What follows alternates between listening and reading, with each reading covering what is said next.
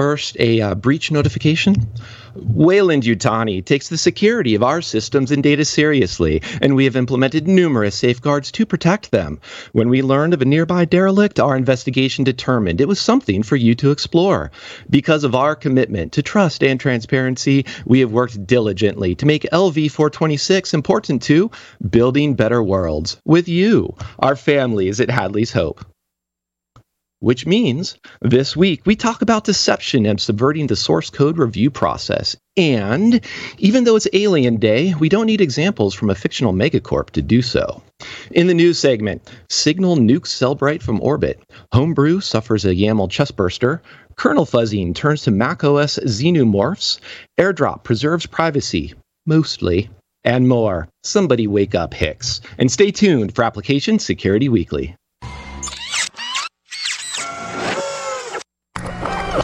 This is a Security Weekly production.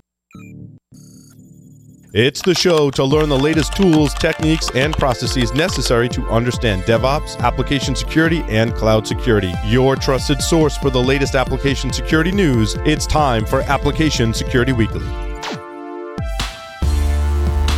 We're proud to announce CISO Stories, a new podcast series in partnership with Cybersecurity Collaborative and Cybereason. CISO Stories features the candid perspectives and experiences of frontline senior security executives and dives deep into timely security topics. CISO Stories is hosted by Todd Fitzgerald, VP of Cybersecurity Strategy at Cybersecurity Collaborative, and Sam Curry, Chief Product and Security Officer at Cybereason. Listen weekly as they speak with extraordinary CISOs by visiting securityweekly.com forward slash CSP. Cloud native development presents new challenges for security teams. Ephemeral workloads are scattered across services, and it's hard to identify resources, monitor configurations, and ensure compliance. Prisma Cloud by Palo Alto Networks is a comprehensive cloud native security platform delivering full stack protection for multi and hybrid cloud environments. It provides deep visibility, threat detection, and data security, as well as protection for host, containers, and serverless while enforcing policy guardrails. Visit securityweekly.com forward slash Prisma Cloud to gain control over your cloud security.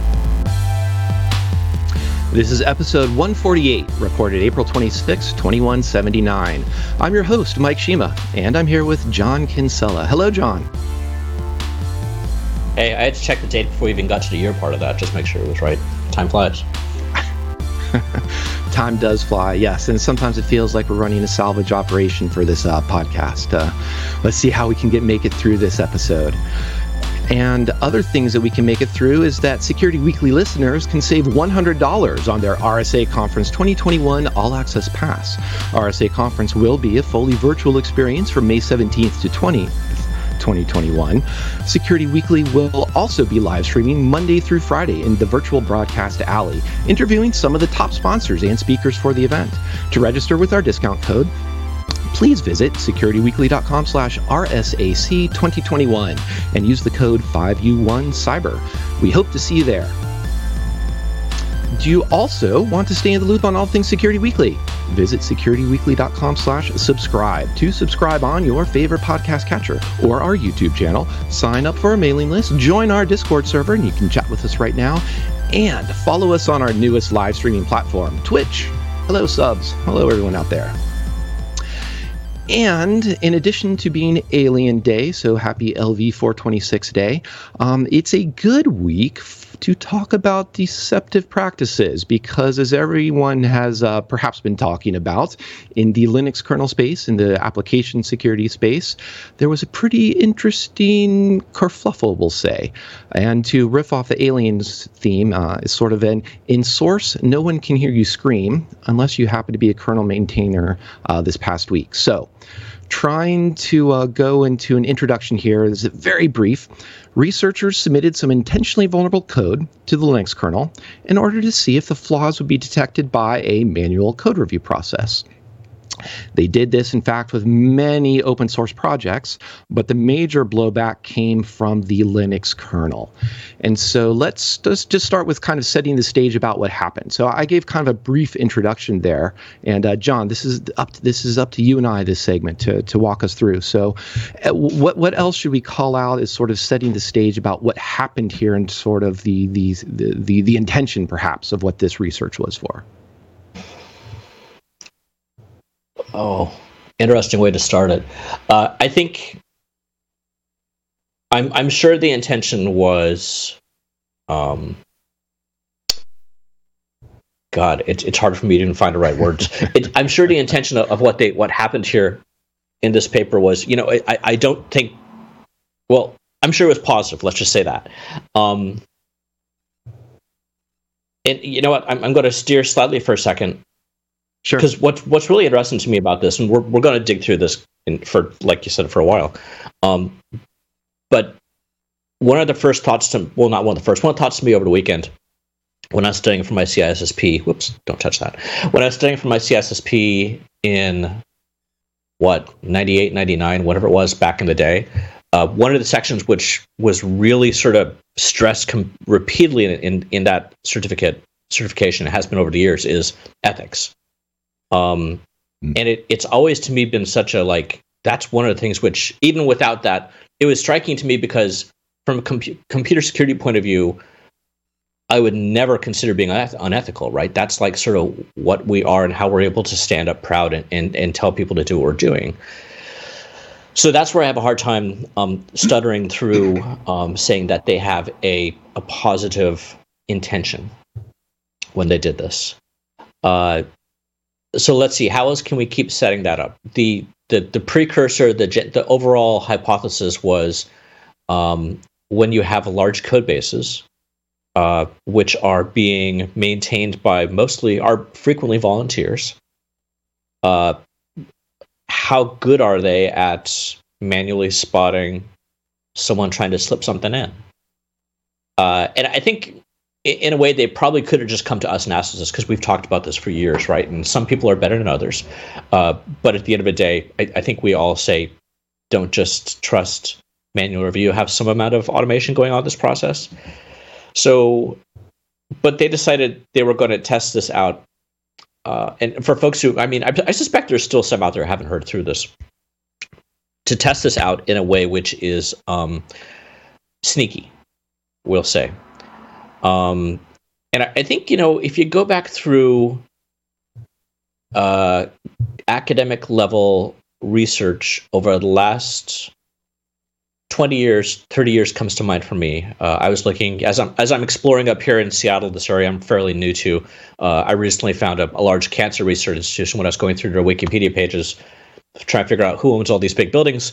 Um, they got their hands slapped back in the 90s for um, cancer research which was possibly slightly unethical. Um, but as a result of that, they formed a, a, a, an ethics board, and now they're like completely straight and narrow. So this isn't just you know obviously pure to uh, comp sci or to security or to like a sort of a science. Um, there's probably some non-scientific examples out there, but so ethics isn't new to us. Uh, uh, doing research and studies like this in an ethical way shouldn't be new to us. Um, I, I, think the one aspect I don't know about you, Mike, that I haven't dug into yet is is um, the advisor on this.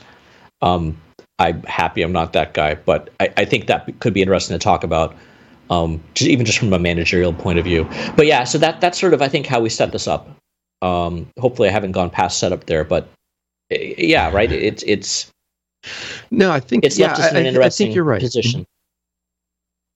Yeah, and and uh, in this in the show notes, um, it, actually one of the things I discovered is that we have a, a character limit in the show notes. So I couldn't throw in quite all the links I wanted to, but there are some links to some backgrounds of ethical research and the reason why a lot of ac- uh, academic institutions and other institutions have these review boards. Um, goes back to what was called the the Belmont study, as well as um, I, you know some links just to ethics on deceptive studies. And and here the deception was uh, the researchers saying dear kernel maintainers, we have some patches. Would you, you know, would you commit these? Kernel maintainers said, oh, okay, these look okay. We'll commit them. Then the researchers came and say, ah, just kidding. We we fooled you. Those actually had a vulnerability that you're about to expose the entire kernel to.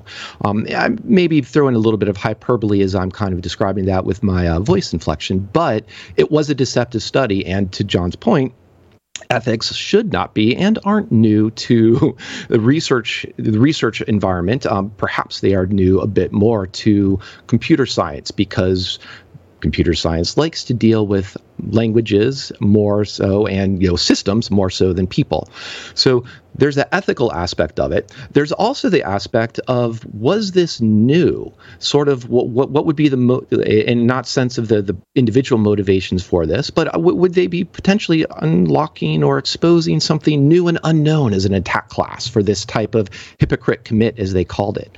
And that's one of the things that I also wanted to turn to.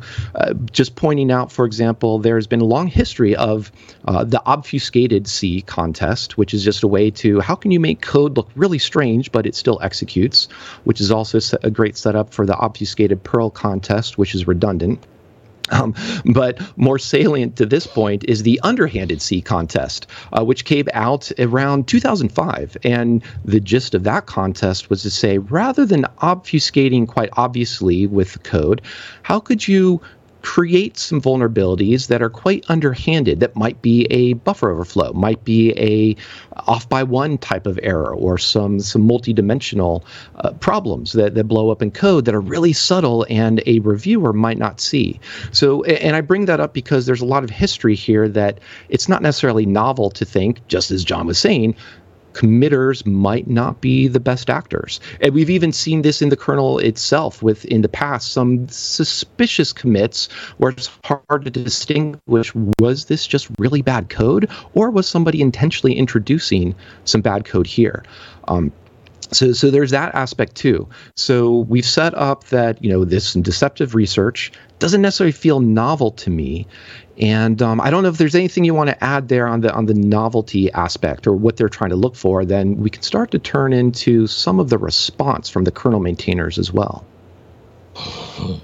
Um, yeah, I should have been taking notes there. A uh, few things. Let's see. Um,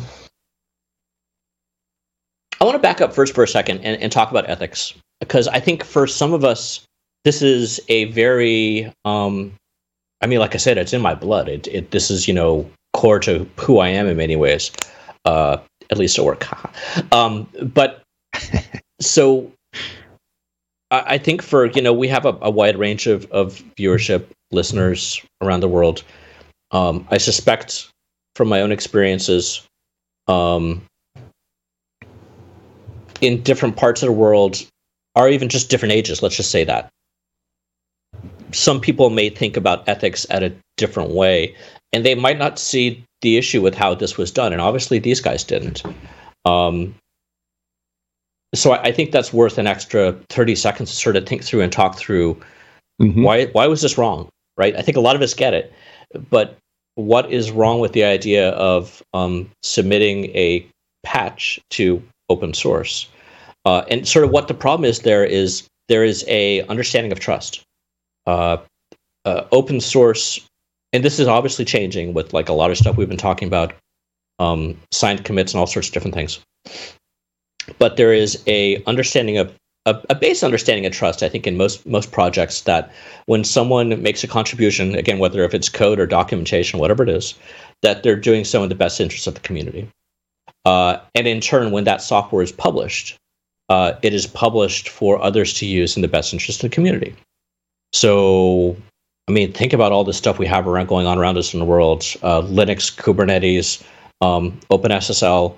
There's so many of these puzzle pieces out there, which if they didn't exist and they didn't have people working on them diligently and you know through weekends and nights and all these type of things for free, uh, we wouldn't have half of you know even what's sitting around me on my desk, right?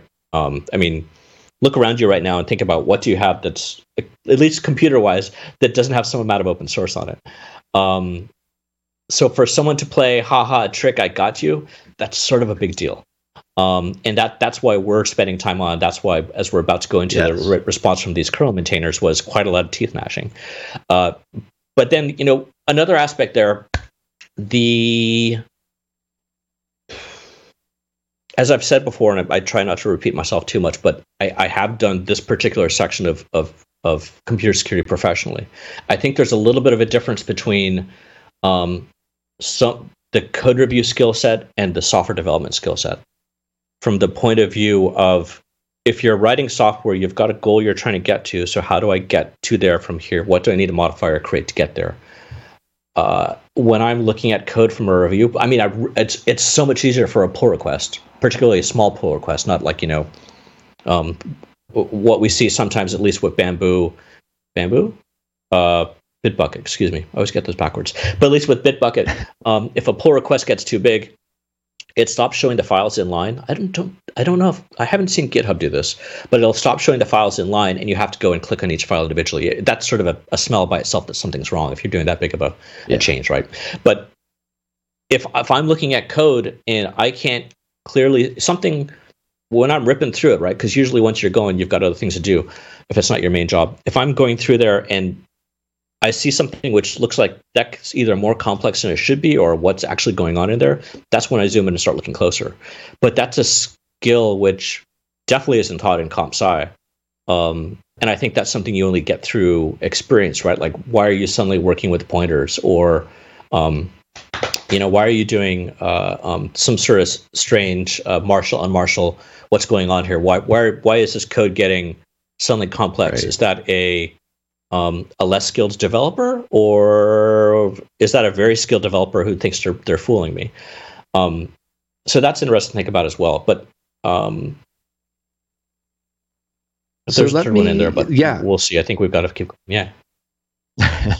No, so yeah, so let me pull on a little bit more of that, the the ethics aspect, and then you're getting on to I think a very important point uh, about the, the the most important one of the most important points about why we are talking about this, and the ethics aspect is not new to security because I also want to point out there was the uh, Uber data breach and the, the bug bounty payment that was basically designed as a cover up for it, um, as well as just bug bounties in general, have a lot of constraints to say don't do social engineering. And it's not so much because we don't think social engineering doesn't work, it's more of that's a time waster. Don't tell us things that we already know. Or you know, it, it, there, there's one aspect there. There's also even phishing testing. We've seen uh, just this past December, GoDaddy sent out a uh, phishing testing to employees saying, hey, here's a $650 holiday bonus, and then punished everyone who clicked on that link.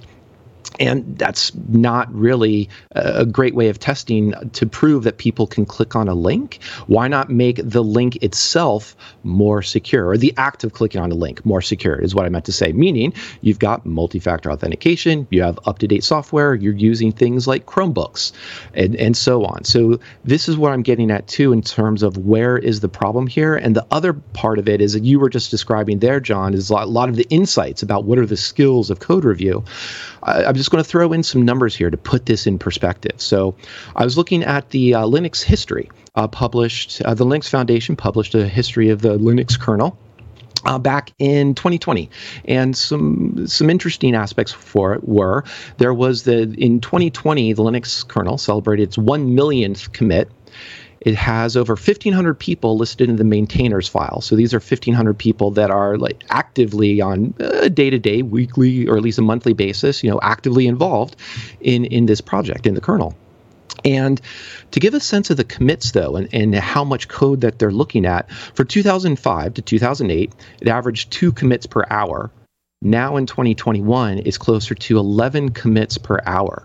So even if we're talking about the level of scrutiny and the skills that were that uh, John was describing and bringing into reviewing code from a security perspective, you you can't do that from a manual aspect. And I think this is one of the other things that really gets to why the reaction was so strong in the security community in general, as well as from the Linux kernel, is because they wasted a lot of time with these commits. They broke some of the trust, which you could argue that a bad actor doesn't care about this trust, but just even this type of deception study is wasting time for a non-novel approach and for something that basically we can remind everyone oh yeah this is a thing. This is why we actually have automation. This is why we have code coverage tools. This is why we have fuzzing to try and find these types of problems. So that's where maybe it's a good segue to start into what was the resp- what the response was from the from the Linux kernel team and uh, what we think about that and what we might have maybe would we have done something different. I'll throw that over to you. I can get my microphone to work. Um, yeah, it, it, and it's sorry, I keep losing thoughts there. Uh, you're, you're going. We're covering so much great stuff in this one topic. Um, the the response, yeah, no, was going to say let's see if I can get the thought out on the. Uh, it's not just wasting time, um, and I think I had a really great conversation with someone over the last week uh, about um, in, in our in particularly in my industry right now, what does it mean to be developer first? Um. And it's really interesting if if you really dig through a lot of what we talk about, or a lot of start, startups out there, when you talk about developer first security, it's frequently um, still security people talking about this is what we want developers to do, not really embracing the persona of a developer or a day in life of a developer and going, yeah, they're still trying to get code written. This security crap's getting in the way. Um, and bringing that back into this, what you were just talking about, it's not just you know we're wasting code review time or commit time or all those type of aspects of time. It's not just the um, breaking of trust between the project and the community, or the um, a contributor in the project, but it's breaking that trust between security and the developer.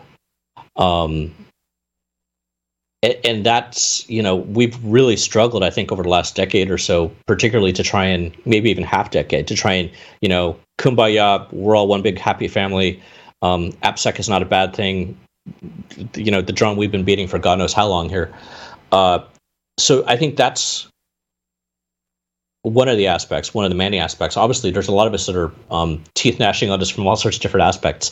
Uh, but moving into that, you know, it was a pretty public call out from Greg KH, uh, who is long mm-hmm. uh, um, maintainer of Linux. Uh, I mean, I remember the name back into the, the I think the 90s, definitely 2000s. Um, so some of these people who have been working, toiling on this project for literally decades.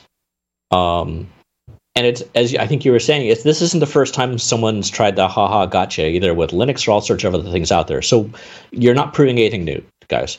So you're not proving anything new. You're breaking trust. You're doing all these things we're talking about. Uh, yeah, to a certain group of folks, it's incredibly offensive. So yeah, I got a lot of very loud talkback. Um, I'm pretty sure it's not on the front cover of uh, the New York Times, uh, but at the same time, in many of the areas which we do read, yeah, that this shows up in the Google news feed, or um, I think it was on Hackaday. Uh, so in all sorts of areas which are not quite, you know, AppSec sort of closer stuff, it's still getting a lot of attention. If this had happened, say, 10 years ago, this is an interesting thought experiment. If this had happened 10 years ago, uh, when a lot of corporations are still saying, "Ooh, I don't know if I want this Linux and this open source thing in my company. I, who do I call for support?" Remember that whole thing? If this type of thing had happened then and gotten sort of pu- publicity then, how would that have affected the adoption of open source? So there's, you know, it's it's one of those things where um, I'll, I'll, say that the uh, um, young-minded college students with some interesting ideas did something they thought they probably thought they might get their hand slapped, but I don't think they fully understood the ramifications of of how far this really could go. Um, and that's why so many people are, at least my point of view, quite upset over it. Yeah, and I think in one one of the other reasons I thought this would be a good conversation to have is it ties a little bit back to just the the VC article we talked about in the last episode, which you were just saying. You know, security and de- developers, how are they getting along? Should they be getting along? And there is, of course, a, a, a degree in anta- an antagonistic dimension to it, just because they're saying, is our code secure, or how is this code going to break down? What are the processes going to break down? But the antagonism there is more about demonstrating threats, and the collaboration comes from let's work together to get by them, to address them. And that's where we've seen too some very some better approaches already just with SigStore from the Linux Foundation that we were talking about, signed commits. Uh, Google, uh, we we covered an article from them that they were talking about security maturity within the open source community, and there are they were touching on some important topics to discuss. Things like should uh, maintainers or should contributors to critical areas of code be anonymous or not? Or at least have some type of identity tied to them. So there's already some of these discussions have been happening talking about software build materials. I mentioned too fuzzing things like that. These are the areas that are already known that are already being worked on. And this is what i come back to quite a bit about just there was nothing new here. Nothing interesting that was even, even in the hypothesis that, that could have come out of this. And for me that's also why i do like the response from a deterrence factor in the sense of uh, it's good for the for for for Greg KH to get in front of this in the sense of we don't need a trend now of security conference presentations or bug bounty submissions where people are just repeating and demonstrating, ah, this is how I used this to trick a committer into accepting this sneaky use after free or this sne- other sneaky heap overflow or this other sneaky sprintf problem when it should have been snprintf or I demonstrated how snprintf could still be subverted, for example because all of that would be a callback to things like when uh, CSRF first came out, and we saw a slew of presentations about CSRF, or any time a, a, new attack class comes out, that I don't see this as a new attack class. So I like it, the, the response and the, the very forceful response from that perspective of a deterrence on just wasting time. Now, I will be very quick to admit this wouldn't be a deterrence on bad actors coming in and trying to do this try I was going to say legitimately, but trying to do these types of subversive attacks. I uh, and just one other thing I want to throw in there too to help us with perspective on the the complexity of what we're looking at is that uh, also looking into the Linux kernel history is that the two major employers who are uh, responsible for the most commits and most change sets that are coming into the Linux kernel are Intel and Huawei, for that matter. So it's quite interesting to see, to John, your point about what the modern uh, corporate call it takeover, corporate influence, but corporate collaboration and participation, to use kindlier terms, is within the kernel. And there is a lot of maturity within those processes. But you know, what we're talking about here is there's also that long tail of just who are the other people committing code and if we're getting 10 to 11 commits per hour, just what can the quality ever be of that manual review process? Yeah. Um, sorry, I was just rereading his, the email he sent. Um, that's a very interesting thread. Uh, I, I think what's interesting there about what you're just saying is not so much just the yeah. So it's it's as corps get in, as you have oh man, I can't remember the number of developers Linux has working. Excuse me, IBM has working on Linux, and that was before the the Red Hat acquisition or merger, however you want to phrase mm-hmm. that. So yeah, there's very large amounts of folks working on this stuff, right? Uh, I think in the early days, uh, what by which I mean probably mid 2000s, if I remember right. Uh, probably a little earlier, Linus realized that he couldn't go through all the code reviews himself, and he started coming up with this structure. Um, so that you know, there's sort of a to use a phrase, a hierarchy of who's reviewing, of reviewing, sort of say like you know, those just separate projects, and then people go above it, and, and right. by the time it gets to him, it it should be fairly clean. So I think that works in a lot of ways. Um, what's also going to be interesting is as more and more tools come out that are doing automated um, pull requests to fix things, which is one of the excuses these guys are using, which is really strange because it's. Uh, anyways, um, but as that actually does start happening, and you have a bunch of tools out there which are doing automated pull requests, uh, that that's going to be interesting because again, that takes a different type of brain, right? It's our different part of your brain. You're suddenly going from not just hey i'm this is a, a, developer submitting code or this is a developer who who is you know um, submitting a patch to to fix a bug. I mean you've got dependabot which sometimes will try to send stuff and that requires you to go and go okay did that version of the library break things? Are my unit tests good enough? All that type of concept. Uh, if you look at some of the other tools out there um, you know uh, um, DeepSource comes to mind or, or us over at, at Accurics. We're on the ISC side. DeepSource is some other ones. Um, if you look at what those guys are doing is some of the code they're submitting. Uh, great intentions, not always uh, um, perfect. I'd say 80, 90% of the time it's right, but sometimes it's not. Uh, but that again takes a, a very particular mindset to go, okay, is that actually a an issue I care about, or are we doing it this way for a reason? uh, take take a step back, and I think I've griped about this on here before. Uh, Amazon ECR uses, um, I want to say Clair. I'm not giving this away as a trade secret. I heard from someone else. So, um, but they're using one of the open source scanners behind um, the scenes. I under, is my understanding, and it has false positives for some of the uh, um, container images out there, Alpine.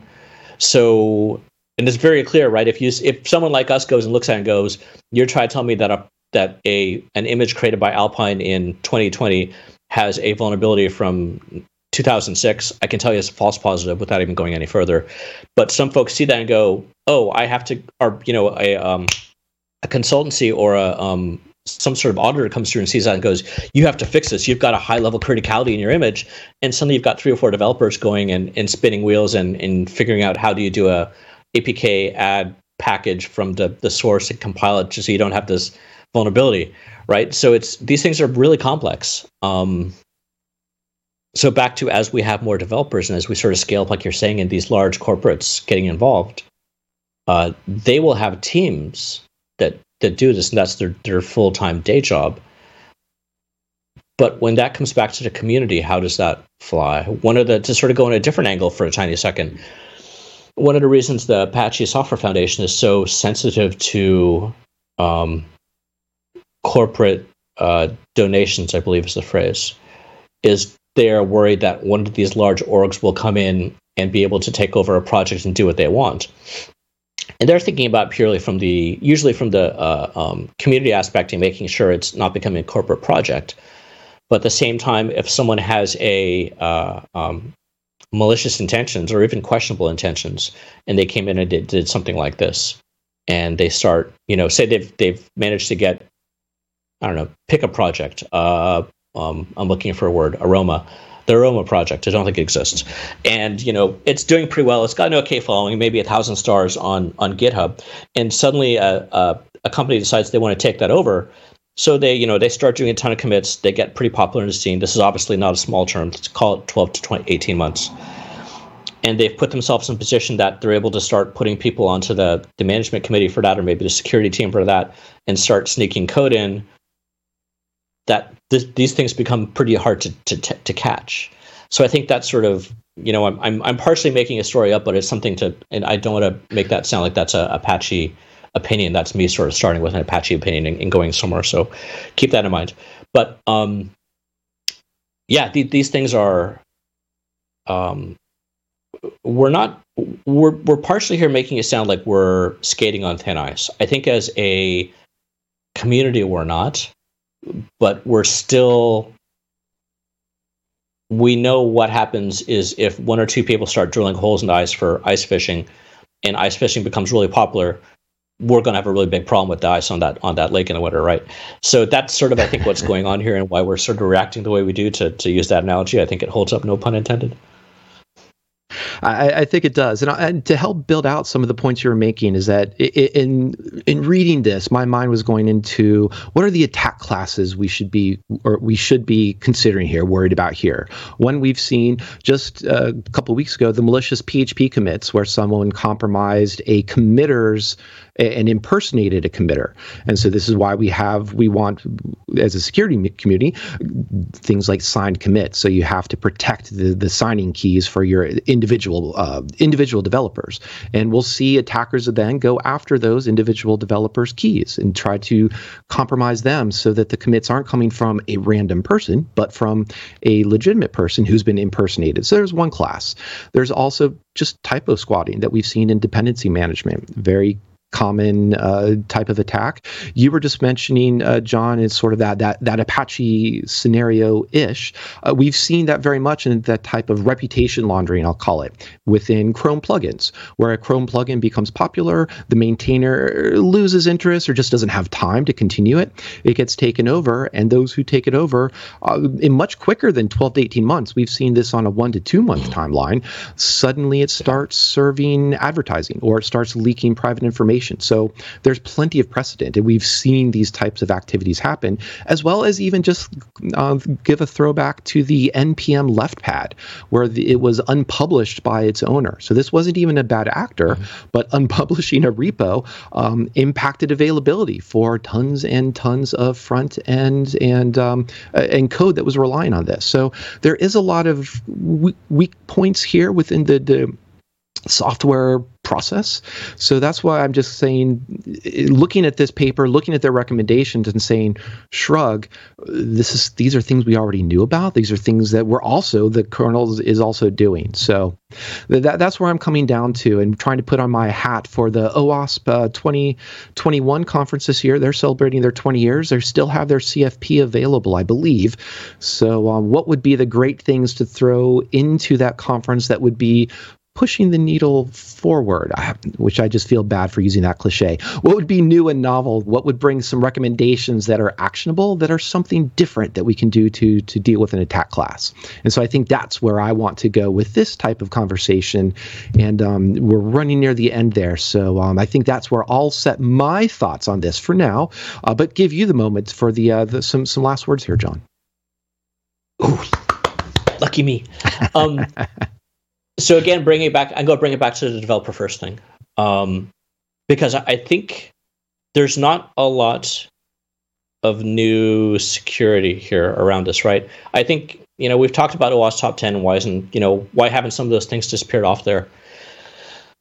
And I think we're working on it. Um, but I think a good part is because that that sort of um, generally the we know what needs to be done to have uh, uh, good cleanliness uh, in in op- in source code, open source or not.